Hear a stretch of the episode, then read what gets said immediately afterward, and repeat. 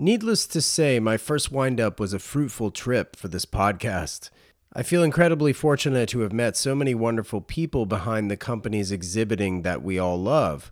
Wyatt Gilmore is no exception. We had booths adjacent from one another, and though I had no idea our paths would cross, I'm certainly stoked they did.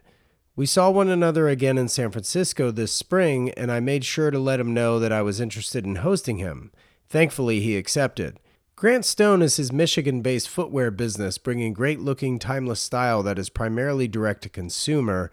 And giving my affinity for shoes and boots, I was excited to chat. There are certainly some additional nuggets that surprised me about Wyatt involving two wheels, so stay tuned for that. This is episode 114, so let's do it. I'm your host, Wesley Smith, and you're listening to the Standard H Podcast.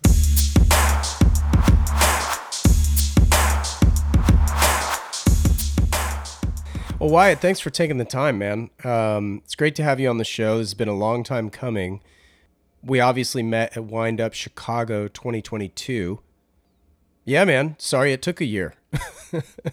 no, thanks for having me on. Um, yeah, that was a good time, and uh, yeah, it's good to see you again this this year over in California. Yeah, for sure. Uh, San Francisco was good. Do you find those shows to be pretty successful for you? Is it more of a marketing?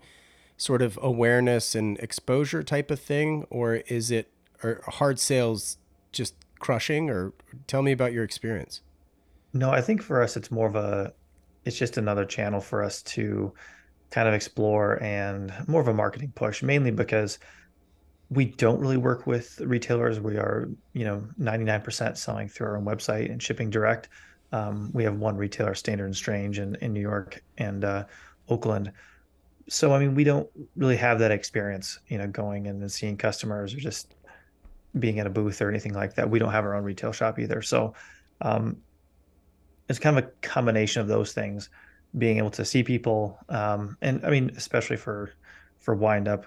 I mean, most of the people coming by, they're kind of like our customers. We let them know in advance we're going to be there, and then we have you know a few dozen customers come over those over those couple of days and get to meet them for the first time and they get to even if they have three four pair you know they can see 40 50 other leathers they've never seen before you know stuff that we have. So yeah it's kind of a combination of those things and plus just um you know liking watches in general. It's just like i mean there's, there's definitely some crossover um maybe not as much as i initially thought but it still kind of makes sense uh, i think. So yeah all in all though we've had a good experience and good feedback and uh you know, I don't think it really, you know, now that they have more everyday carry, uh, you know, pop ups and stuff, I don't think it's, you know, out of place necessarily.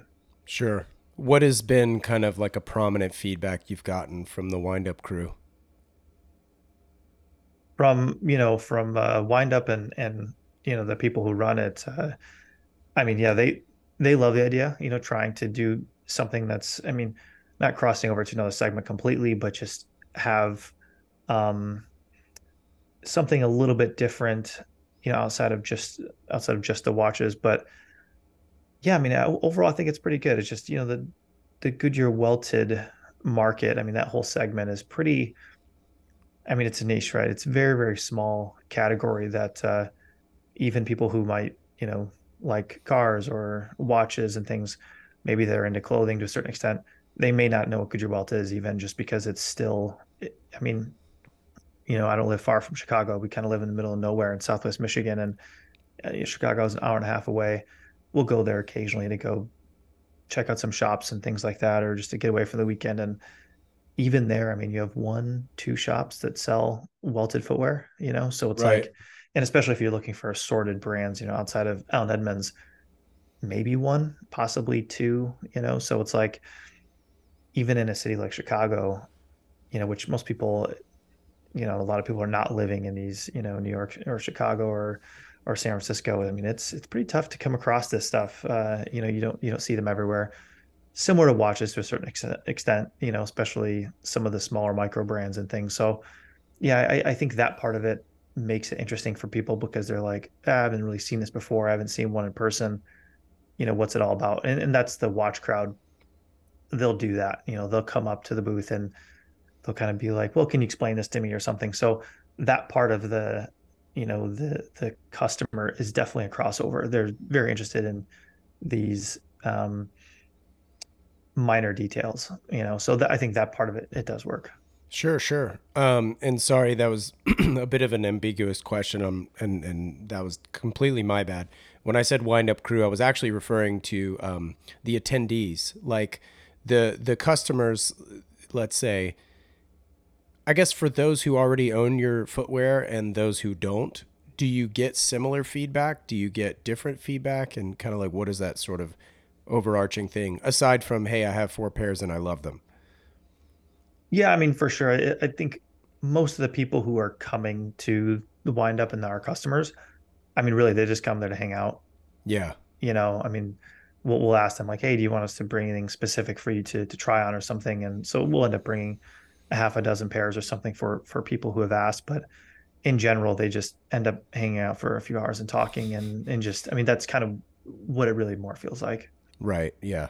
Yeah yeah. And then the people who don't know about our brand or things like that they'll be a little more inquisitive and and you know we'll start talking a little bit more like that because our customers similar to a lot of the the people in the watch world i mean customers in the watch world they know a lot about the product. You know, they'll be like, "Oh, this is uh, the CF tannery out of England. Yeah, I, I, I saw that suede. You know, this other brand they're using it. They use it last season or something? You know, so they they really get into the details and, and know quite a bit about the product and the components and things. So yeah, you, you kind of have that feeling. So I think you know it's pretty similar. I wasn't going to ask this initially, but I know obviously you use some Horween. That is probably the most well-renowned tannery, I guess, maybe even the in the world. Um, can you talk about the other type of tanneries, or not even type, um, like other tanneries you may use or, or allocate materials from?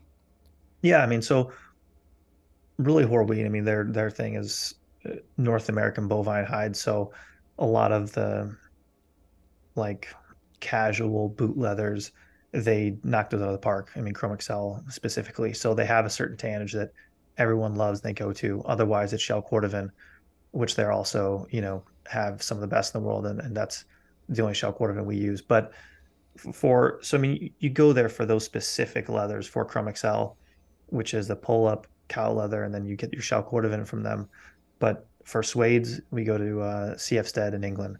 Um, but you know they also have kudu, you know the African antelope leather. So we'll we'll buy some of those. Uh, you know, we try to stock two or three different colors, and um, for calf leather, a little more dressy. I mean, we don't make a lot of dress shoes. Uh, just have a couple of Oxfords, and then, but I mean, still, calf works really well, like on Chelsea boots, because you have to crimp the shape and everything else, and so calf is a little more friendly just to make it with, let alone then product is nice as well. So, um, you know, for calf, we'll we'll tend to go to Annonay um, out of France, and I mean, they've been kind of the the go-to for a lot of Goodyear welted brands in that you know four to I mean really thousand dollar range. You know that's kind of the four hundred to thousand dollar range. So yeah, it's kind of depending what you're looking for, then you kind of go out and do it. And so I mean the last one that we we we've been working with for probably six or seven years is uh, Badalassi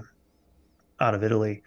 They focus on a pit tanned vegetable tan leather. So it's just because a lot of tanneries make vegetable tan leathers, but uh, the way that they're tanning theirs, it creates a very kind of robust leather, but it's kind of transparent. So when you look at the surface of leather or you pull it over the last and you have a final product, you have like a high and a low. And so you can kind of see the transparency through the leather. It doesn't look like it's pigmented or painted on top. So it's pretty unique that way. Um, so much so that you know, it's kind of joke around like that leather has an insane smell. Uh, it's probably the, you know, I was that's kind of personal opinion, but uh, right. anytime someone grabs a boot, I'm like, hey, smell that thing, you know, because the the you know the Badalassi, the tan is just unbelievable. Uh, just that smell that it has, it kind of smells like, you know, like a saddle shop or something like that. So um, yeah, it kind of depends what you're looking for, um, all the way down to, well, then you need a lining. And it's like, well, what kind of lining do you want? And then so we go to one tannery in, in Milwaukee. They've been making linings for you know, I, I, don't, I don't want to quote here, but uh, decades, you know, a long time, uh, you know, sure. 30, 40 years have been prominent for Goodyear welt uh, makers, specifically in, in, in uh, North America. And so, you know, Thiele Tannery, uh, Milwaukee, I mean, that's kind of one of their specialties. They've been doing it for a very long time and they make other leathers as well, but they just make one really good lining. And it's like, we were using that even before starting Grant Stone. Um, and it's like when we started Grant Stone, it's like, well, we we know where to go. You know, sure. this is, and a lot of that too is more from like a a make standpoint. You you ship all these leather to the factory, and and you go through. I mean, every leather has its problems. Occasionally, everyone has has their issues, and uh, also on a factory level, you have your issues with the make process. And if you find something that works from a make standpoint, and the end product is like okay, we really like this, I mean, then it's, you know, it kind of seals the deal, especially when you can go years without really any issues, you know. Sure. You mentioned pull up. You're referring to Chrome Excel with the oils that can kind of rise to the surface, yes? Right. And I mean, they call it a hot stuff leather. And I mean, other tanneries make a hot stuffed leather with like that pull up effect where it has all the oil and waxes inside the hide and you can, you know, put some pressure on the underside and you can see those oils and wax move around the leather. But I mean, the the Chrome Excel, I mean, it's it's special for a reason. You know, some people say, yeah, it gets a little bit blown up proportion and things, but honestly, from you know, not even from a customer standpoint, but just from making the products as well, that's kind of the same thing as aligning. Once you use it long enough, if you can go through, you know, years and years of using the same leather, different colors, and you don't really have a lot of issues, you know, you're always going to have loose grain on different things and, you know, the cutability is always going to be all over the place. But if you can make the products and you never really have issues, that's also like, you know, that's not something you're going to necessarily market, right? We're not going to put that on our website. We're not going to put them in the forums or blogs like, oh, well, this leather hasn't caused any, you know, commotion in the factory for four right. years. It's great leather. But it's kind of the reality, you know, like for them, it's just, it's, it's a, it's a really nice leather comes in, you work with it um, when there is issues, sometimes you can kind of work through it easier than you could with other leathers. Um, you know, we've had leathers in the past that uh, we still use occasionally. Um, it's a it's a baby calf from Italy, but it's vegetable tanned, so it's super temperamental. Um, it's just their tannage. It's a beautiful leather, but the way when you know you're lasting it, if it goes through pressure or heat, or it's getting pulled and things like that, that's where things can happen. You know, it can break, it can split, um, it can pucker because of the heat. You definitely don't want to mix like heat plus water, kind of similar to shell cordovan. So there's certain leathers like in Chrome Excel, you can't mess it up almost. You know, you can do all that stuff and then some. I mean, and you can kind of work through it just because it's, yeah, it, works really well for making footwear. You know, it's it's, it's good stuff. So with cordovan, not that we need to have a um, a Horween podcast here, but like given the fact that they do provide, I don't, as far as I know, everybody with shell cordovan. Why is their cordovan better, the best? Uh, why does it seem almost like a monopoly? Like, are, the do they own the horse farms, or like are they a vertically integrated company in that way? Do you know, or? Yeah, they're they're not they're not vertically integrated. I mean, they're buying the the shells just like anyone else does, and there's other tanneries in in Japan and Europe that that tan shell cordovan.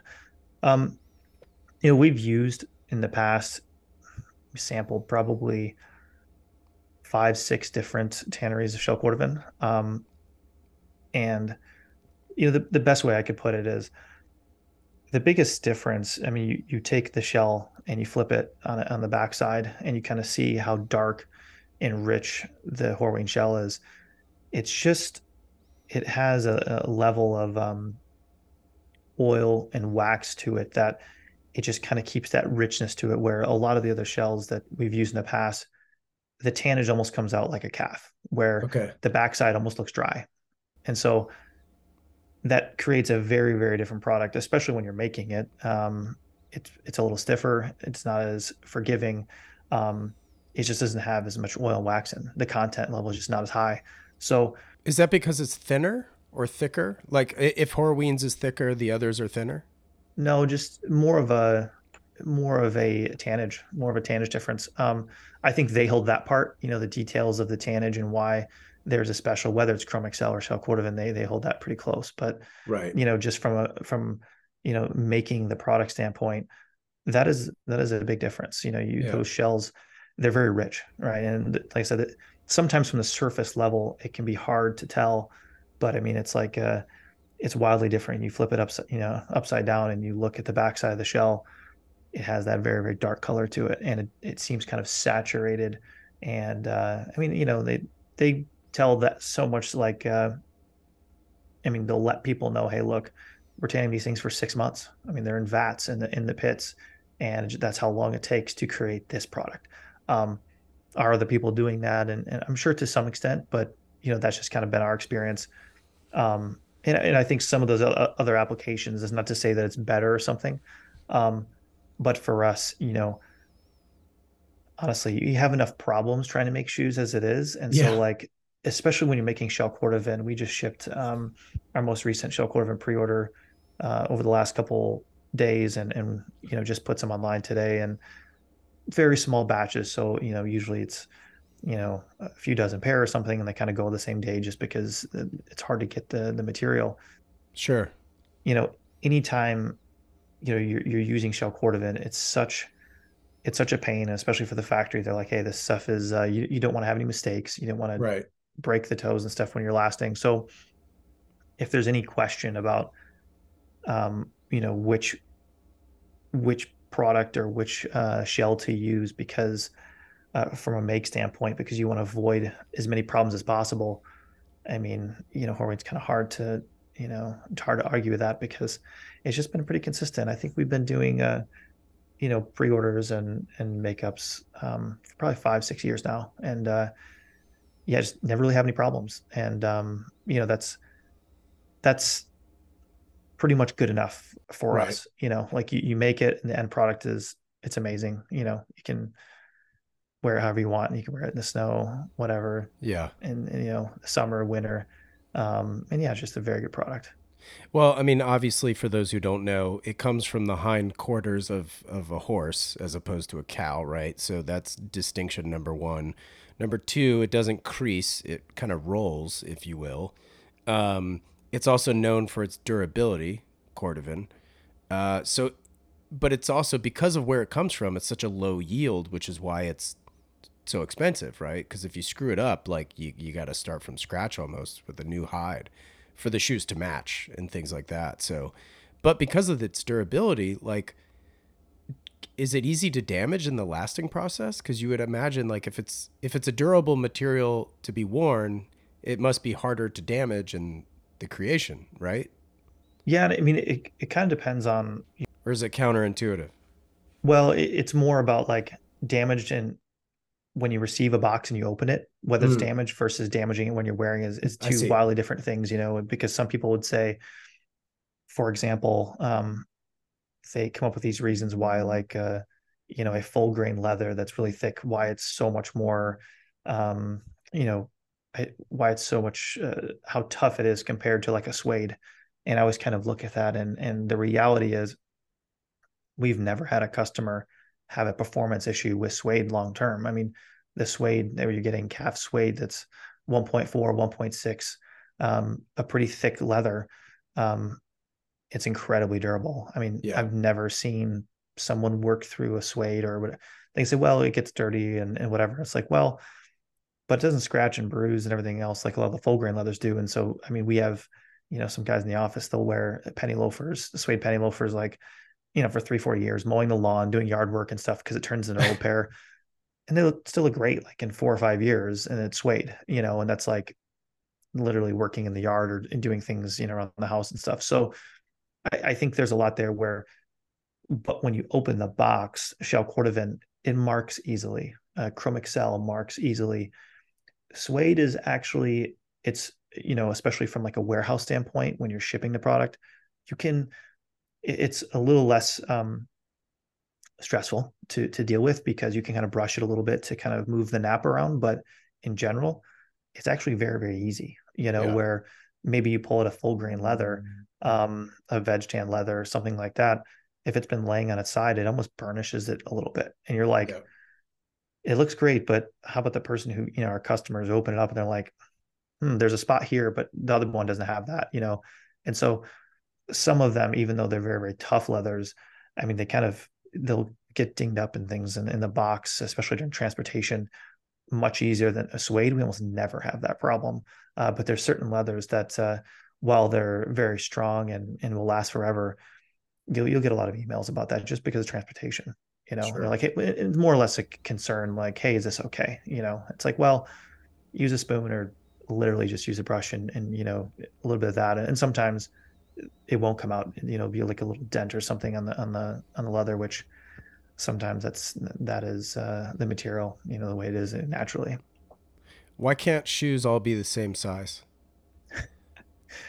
Yeah, that's a good question. Uh, I, I guess because people have different uh, foot foot sizes, you know. No, but I'm saying like, why isn't a ten a ten across the board? Do you know what I mean? Like, I figured you're the man to ask. Yeah, so I, I think there's a lot there as to why it is the way it is today, and I, you know, one explanation which I think uh, people will kind of agree with the most uh, if if they consider themselves like a, a long time uh, shoe, you know, I don't know, manufacturer or whatever in the business for 30, 40 years. They were making, you know, 40, 50 years ago, whether it's North America, uh, Europe, England, they're making manufacturing shoes, right? Um, they kind of have their standard. And back then, maybe that standard was close to a certain extent. Um, as in a 10 versus a 10 from from this country or from that shop from this manufacturer relatively similar um, and at least it was closer. Then you fast forward to the 80s and shoes start going going east over to Japan and this and that, and then eventually to Taiwan and then China in the 90s, and this just gets lost in translation. Uh, literally, as far as the you know where.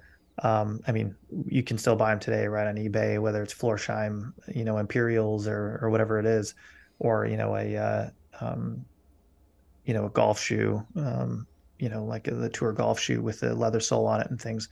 Yeah, that like a FootJoy classic. Yeah, exactly. Like you can still buy those, and that is going to fit half a size, three quarter size bigger than your average 10 today from Nike or whatever. Um, and a lot of people just kind of say, well, it was just lost over the years from manufacturing jumping around.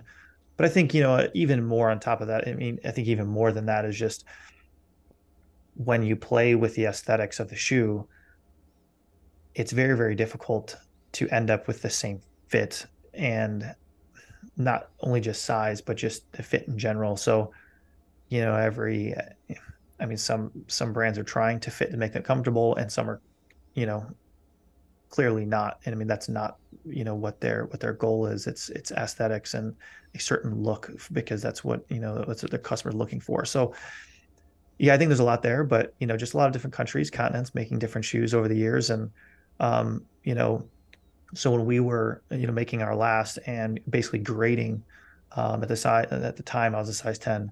I don't know why we're eleven, eight years later, but uh, you know, wearing size ten, that was basically the question. Like, okay, well, what are we going to grade this to?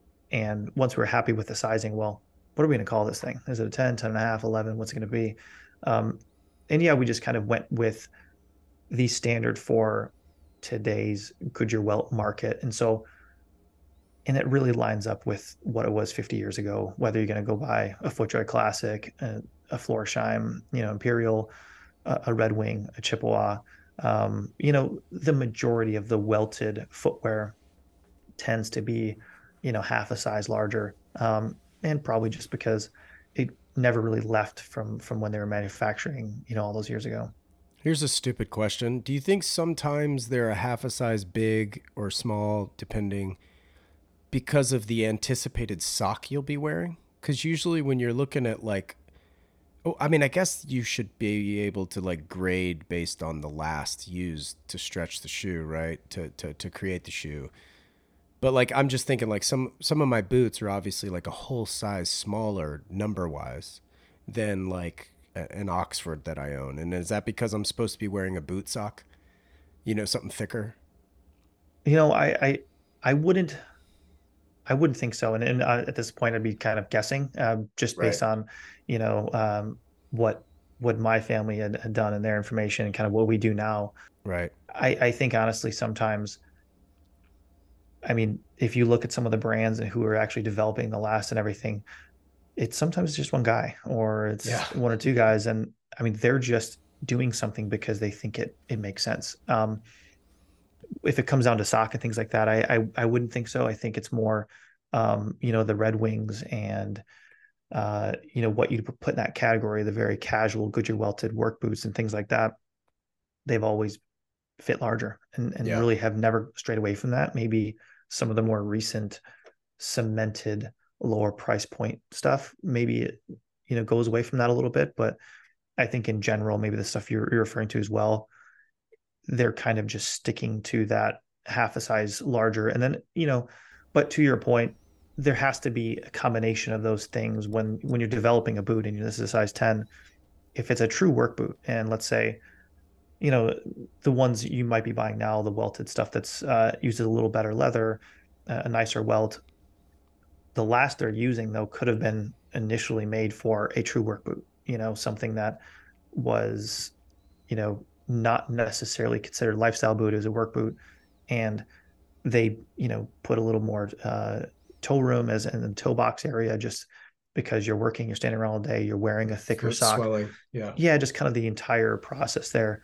Last thing you want to do like in work boot is, is have something that's snug especially in the forepart right? It'll, it'll be the worst experience ever. So yeah I, I, think it's probably a combination of all those things. And then to your point yeah dress shoe um, you know wearing a you know a dress sock usually super thin wool wool sock or something like that so a little bit different but um, yeah we, we've done that as well so for example our oxford it does fit about half size smaller and it's simply because the way that the shat the the the, la- the last is shaped. You know, basically from the ball forward, it's it's a wildly different uh, product than than you know the casual boots. Sure, sure. Grant Stone, where did the name come from? So it was so my grandpa worked at Alden for you know sixty something years, and oh, his wow. um and the person that he uh, learned from um his name was Grant Stone, and so he used to come over to the families you know the house a lot and stuff and uh, my dad always really, um, you know, uh, he always liked Grant Stone, and uh, he was kind of a, a, family friend. But he always, they they would always kind of joke a little bit like he was so prim and proper and the way that he dressed and everything else. But I mean, this is back in like the 50s and 60s. But even then, he always kind of had a top hat, and, and just the way he he dressed and um, his personality uh, kind of stuck with him for you know for a long time. And so that that name was you know thought it kind of uh, lined up well for for a brand as well. It just kind of has a good ring to it. What's your relationship with Alden now? I never really had one. Um, my dad worked at Alden as well for something like 15 to 18 years. Um, um, he took over the the Midwest territory for my grandpa at one point, um, you know, for those years. But when I got into the business, um, my dad was already working with a family in, in Taiwan and China. So um, he basically asked me if I want to get in, you know into the business and kind of suggested that I should go over to China and, and spend some time over there and uh, see what it's about, even if I don't get into the industry. And um, so I've always been uh, with this family making shoes over there in China. Oh, that's cool. You're based in Michigan, like you said. Have you always? Are you were you born and raised there? Yeah, I was born and raised here. Yep. Okay. What did your dad do after Alden, or did he retire? Yeah, so he he went to a show in Vegas, and that's where he met the family, um, you know, that that I work with now. Um, and that was in '94. And so he started working with. He went over to Xiamen, China, where shoes are made now in '94. Um, basically, was the factory liaison at that point, and was trying to uh, bring in some some welted business. The factory wanted to to change the product they're making, and um, they they weren't really looking to grow necessarily from a volume standpoint as far as output. They were just trying to change uh, the product they're making and and uh, raise the price point um, so they could keep the volume at a certain level. And so yeah, they started making welted welted boots in like 94, 95 and uh, all the way until when I got there in 2010, uh, still making welted stuff and that's kind of where I where I picked up. Okay, so uh, forgive my ignorance and this is kind of perhaps news to me. So did your dad found Grant Stone and you took it over? Well, yeah, I mean, so he he actually created Grant Stone in like the early 2000s and made a line, but then he he gave it up pretty quickly just because you know, it wasn't based online. It wasn't direct consumer. A family friend who who has some shops um, on the East Coast was selling some of the shoes. So basically, they they gave it up after a little while. Uh, you know, he and the and you know the family there that's making the shoes. Um, but then once I was over there, um, so I moved to China in 2010 and was just developing for them for you know maybe six seven years at that point when it was like hey should i should we look to do something on our own? Um, because we were making shoes and good shoes a good welted you know product but it was always very difficult to sell the customer something that had everything uh, as far as component wise everything top to bottom just because they're going to have a hard time marketing it because well hey we're a big consumer brand and we can't sell something for $400 made in china. Like we're just not going to do that. Um, uh, we don't care how good the quality is. It's just it's just too difficult to do that you know? So that was kind of when you know i was just playing around with samples and making products um, and basically just made seven seven products to start with and said hey let's make a shopify website. And uh, you know, a family friend in, in Connecticut, uh, the Shoe Mart, um, they said that they would uh, receive the shoes and ship them for me. So, wow. Yeah. So basically, we made the, I think it's 635 pair. So the time is a lot of shoes, uh, seven styles, all like leather sole, plain toe bluchers, and long wing um, bluchers, and uh, sent them over to to Connecticut. And uh, I was just kind of running like the customer service and the website and stuff. And the you know the shoe the factory side of things from Xiamen and then they were I would just send them an email went to I mean you know something like one pair every other day or something like that. And so I would just shoot him an email and he's like, okay, sure. And then he'd go ship the pair of shoes for us. Wow. But, you know, it was a couple of years of that before, you know, kind of realized like, hey, maybe I could put the other things aside um, at the factory level and, and we, maybe we could do the Grant Stone thing full time. And so that's it took a couple years though to get to that point. You know, uh, it was like 2018. That's kind of when uh, moved back to the states to open up a warehouse and office. Um, you know, we already had added quite a few styles, and um, yeah, we just saw some traction. I mean, it took a while to kind of get through the uh, made in China a thing, and I mean, of course, to be fair, like it's it's not all that common, right? For for you know, there's not too many welted brands, and Meermin's a, a good example. They make um, some quality product out of out of China, but that's kind of it, you know, um, from from American marketing standpoint or just you know that that type of thing. So, know, it took a while, you know, um, of making shell cordovan products and everything else uh, year on end just to to kind of break through and for people to uh, not be so concerned with that, you know. Sure.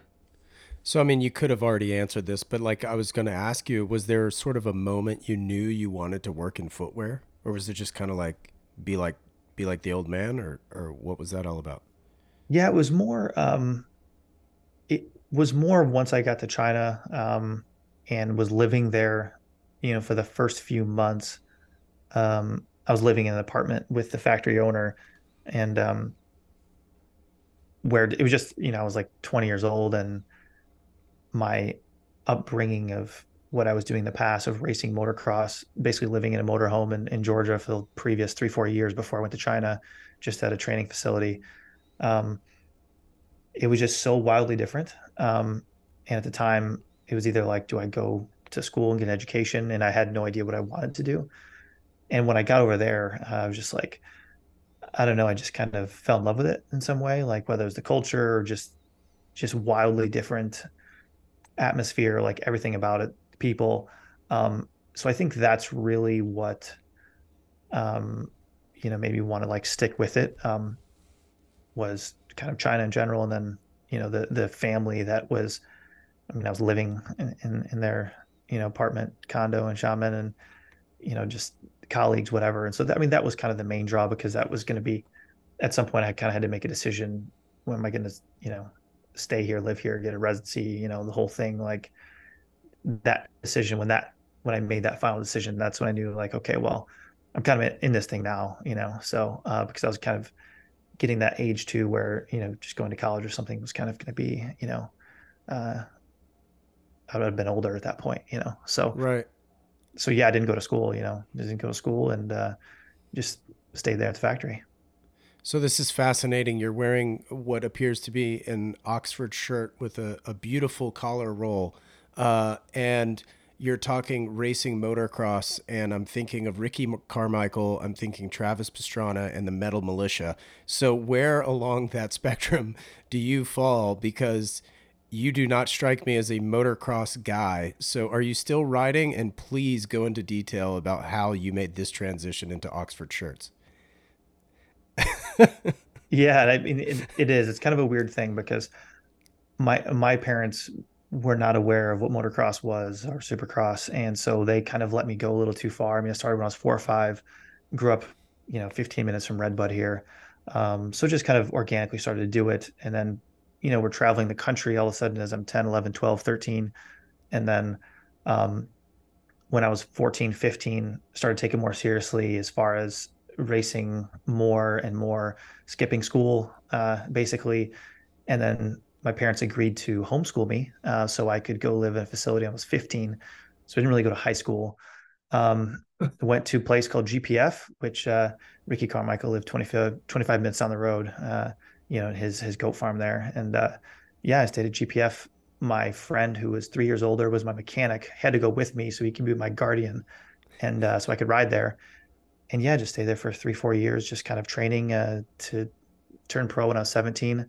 Um, and I had some, you know, how do I say, like, it was, I felt at some point like, hey, I could do this for a few years, uh, had somewhat of the potential to, to race professionally. Um, and had a lot of injuries basically from when I was 16 through mm. through 19, but still I never had that raw, raw speed of of someone who's like you're number one or top five in the country and Yamaha is going to give you, you know, four hundred thousand dollar contract and you're pretty much set for the next few years type of thing. Because even those guys get kicked to the curb in a couple of years after, you know, a femur or whatever.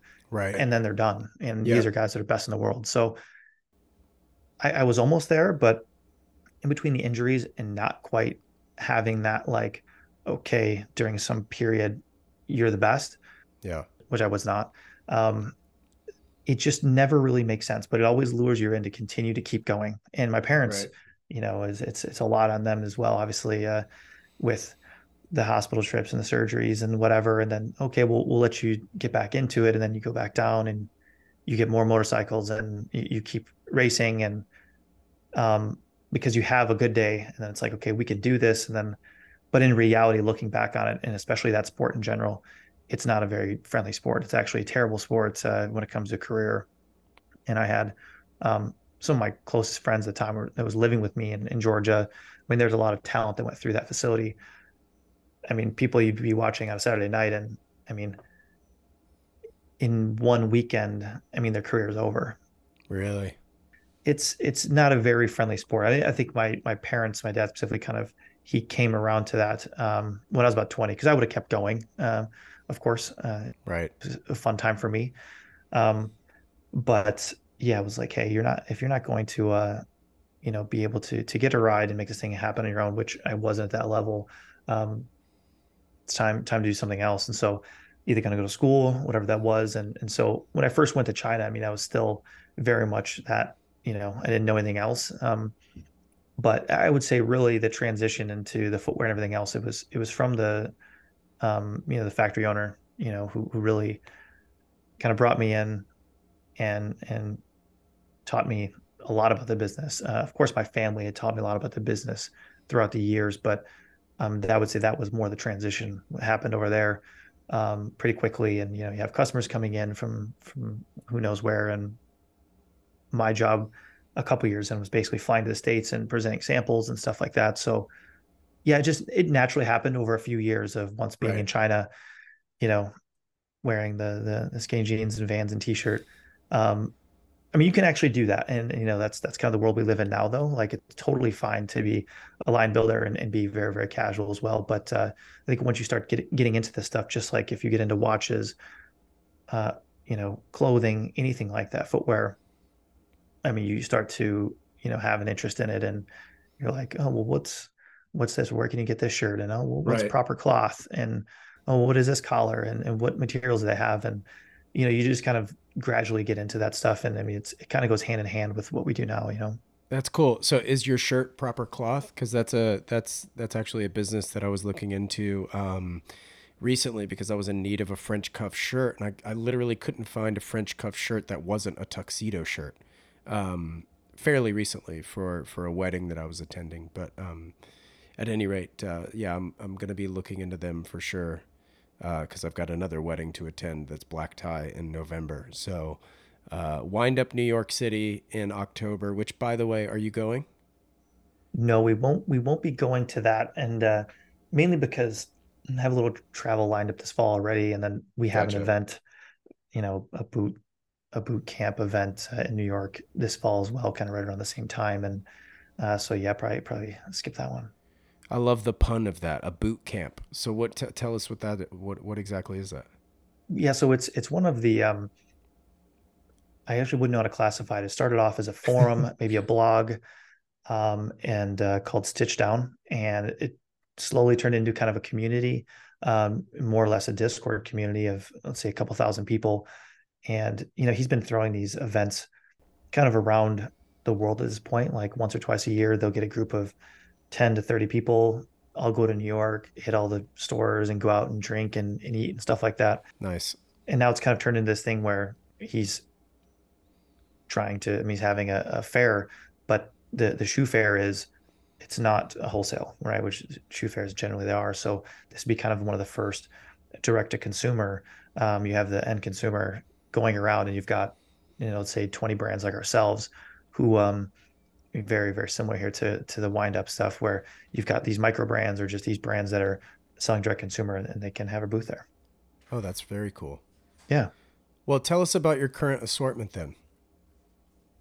Yeah, so you know it's it's difficult kind of like um or even maybe even more difficult to uh put a put a name I feel like on on the category of footwear nowadays just because um you know a collared shirt you know it's pretty easy. If you if you go onto a website and you're like hey I know they make a lot of collared shirts but if you're looking for like an Oxford cloth or whatever that is you kind of know to go to like a, a casual button up or something like that. Like you kind of know where it goes but I mean we we kind of face it every day where half our customers think we're a very very casual brand because it's a lot of boots it's a lot of loafers very few oxfords or semi-brogue oxfords things like that.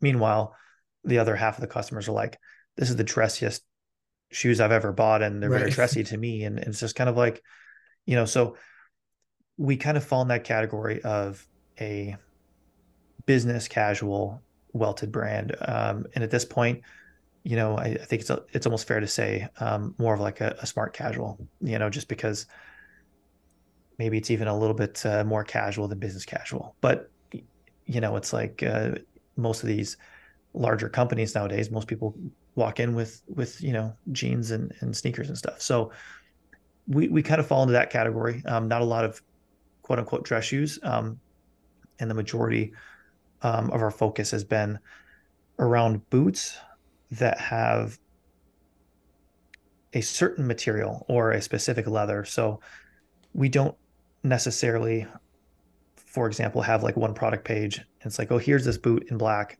And then you have all these little swatches next to it and you can kind of pick colors. It's more like every product's on its own. You click into it and you're like, oh, what's saddle tan? And you click into it. And that's like, oh, this is from Italy. The tannery is called Badalassi. It's a, you know, pit tanned, vegetable tanned leather this is the qualities that it has and it's kind of every product on its own all the way down to surprisingly you know sometimes of course your best sellers are usually your blacks and your browns and things like that but sometimes we had like a last couple of years we did more of a limited release kind of a fun smaller run of a of a cap toe boot in a dark dark um, green and it was kudu and so the kudu leather you know it shows a lot of the scars and Yep. it's not exactly um, pretty or polished or sheen. It's it's almost like this matted leather that's got all, all the marks and things on it, right? Sort of wabi sabi. Yeah. a ton of character. And then also because of the raw material, it's incredibly comfortable. You know, so it's a little thicker, but it has this like um, soft density to it, so it's very forgiving. You put it on it, you know, this break-in thing people talk about doesn't really have any of that just because it's so forgiving.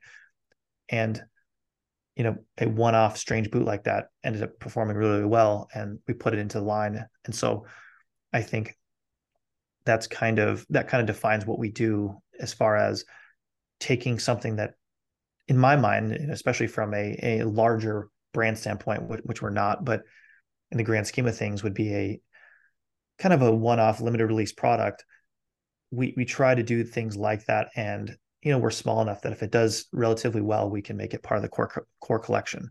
So we have a lot of products that are like that.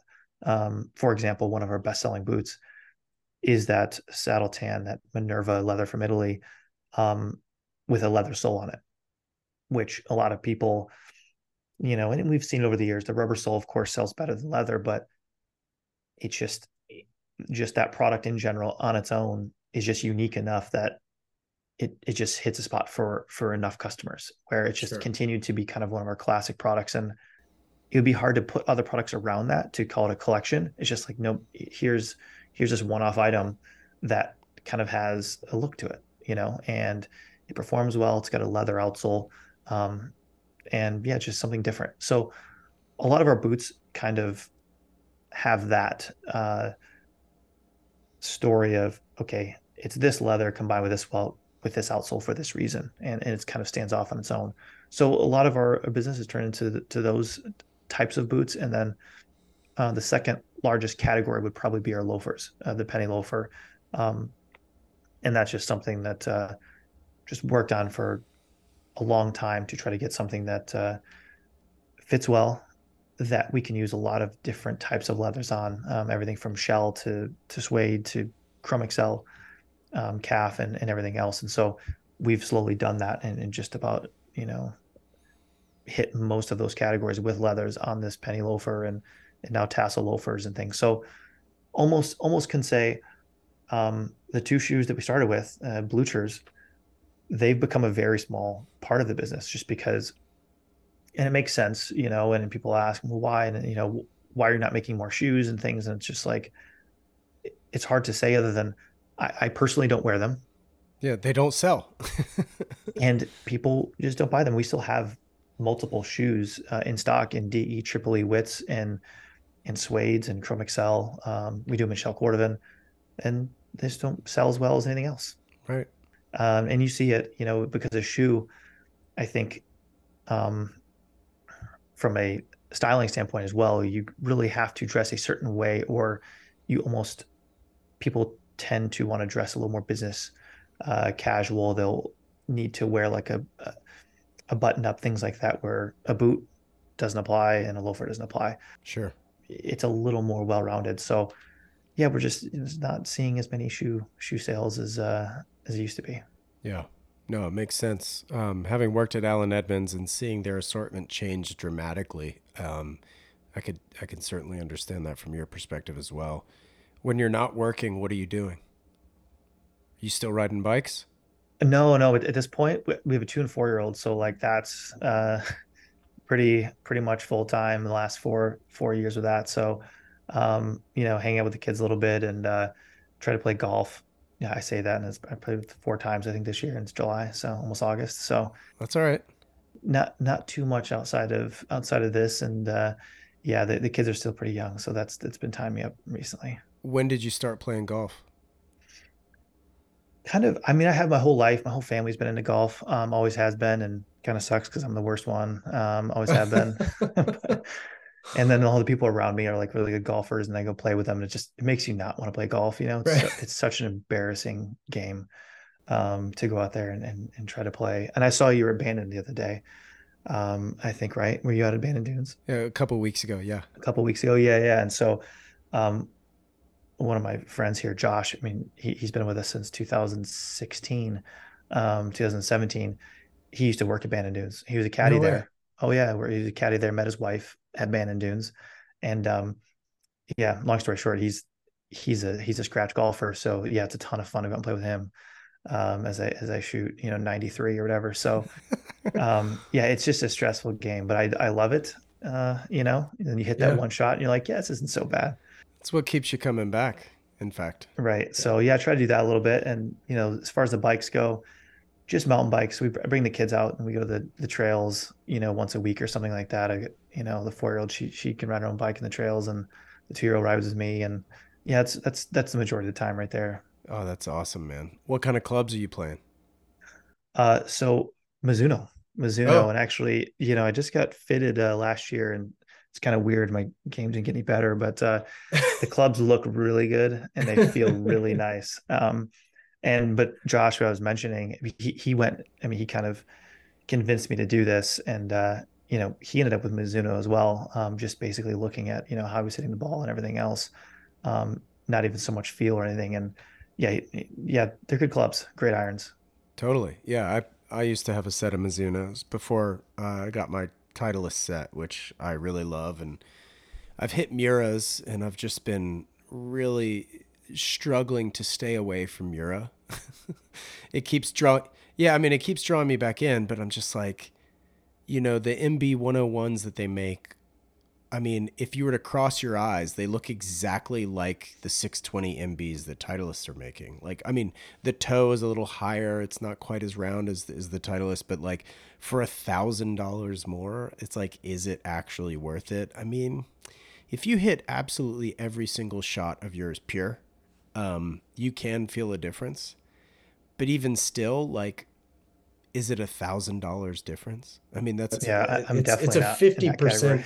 Yeah, I mean, it's a fifty percent price increase. So it's like, again, I, I'm I'm struggling to stay away. Like, I want a set so bad, but I just can't see the sense in paying fifty percent more for something that like I may only notice twenty five percent of the time. You know what I mean? or because I mean I'm I'm I hit the ball well, but like again, a thousand dollars that's fifty percent of another set a few years from now. You know what I mean? So it's like I don't know, but that's just. But I loved my Mizuno's. I had uh, MP sixty sevens, I think, like way back when, and those were yeah, yeah. I mean, if you, you know, I'm sure over there too, you have a like a ton of the, you know, simulator likes the club champion. You can go hit some. I I hit some of those Miuras, and yeah, I mean, I I would never be able to tell the difference, but they they're sweet. But um, yeah, the, the other way, go on eBay and grab a set of irons and give them a shot for a little bit before you take a deep dive. Because I mean, it's crazy. People on eBay, I mean, they'll play around or something and and you know throw throw them on there. So um, that might be That's a good rare. way to give them give them a shot. But yeah, yeah, totally. What was your first car? Uh, my first car, uh, it was a Sonoma. It had to be a truck, but you know, putting the bikes in the back and stuff. And totally. I drove that thing like like 300,000 miles and I think because you know Michigan to Georgia and stuff back and forth a few times a year and uh yeah I put a lot of I didn't put 300 I think it you know it had right. maybe 100 or 150 and you know something like that but um yeah Sonoma Sonoma What's the daily driver now?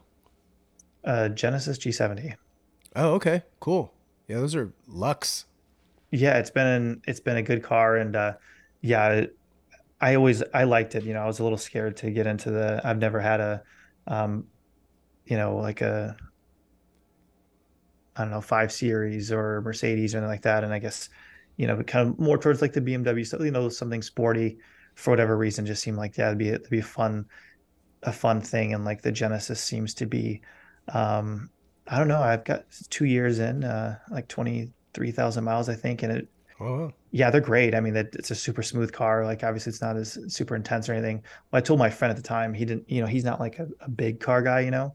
But I'm like, yeah, I do. I got a Genesis.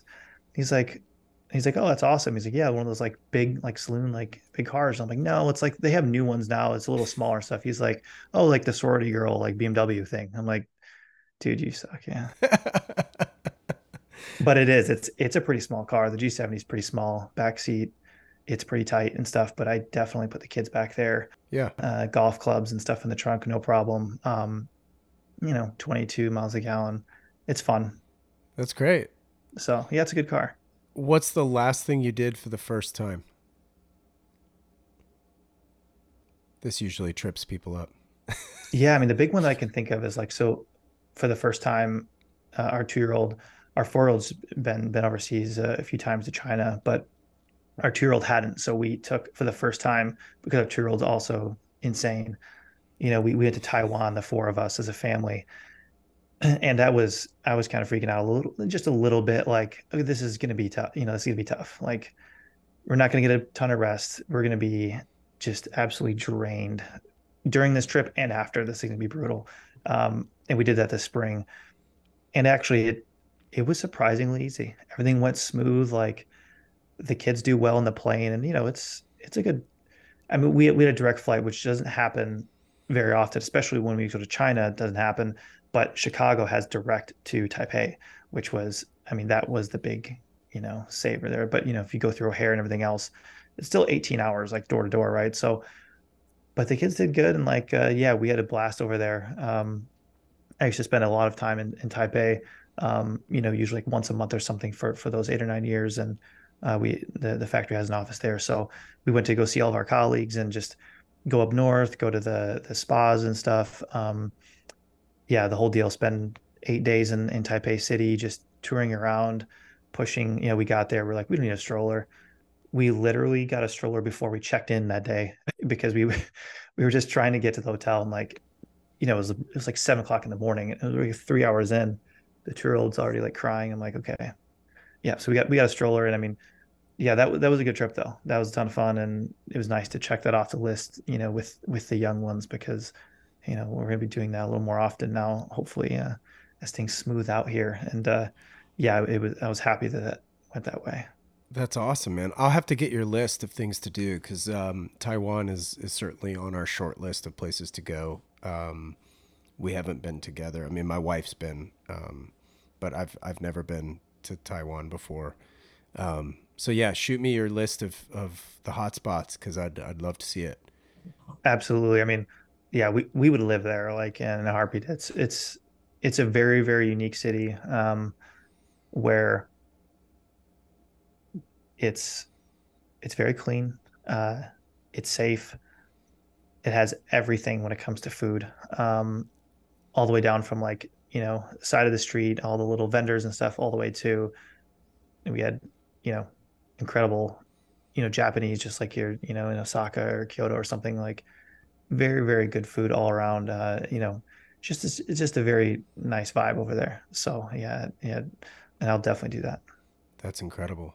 Well, listen, Wyatt, man, this was super fun, man. And obviously, we don't get nearly enough FaceTime. Uh, we got to get you out to California and play some golf.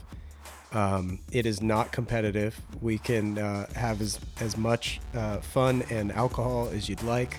Uh, it helps my and, game. Yeah, yeah. So we, you know, shoot 93, you know, every day if you want. But um, yeah, it's all good, man. But we'll we'll have to get you out here.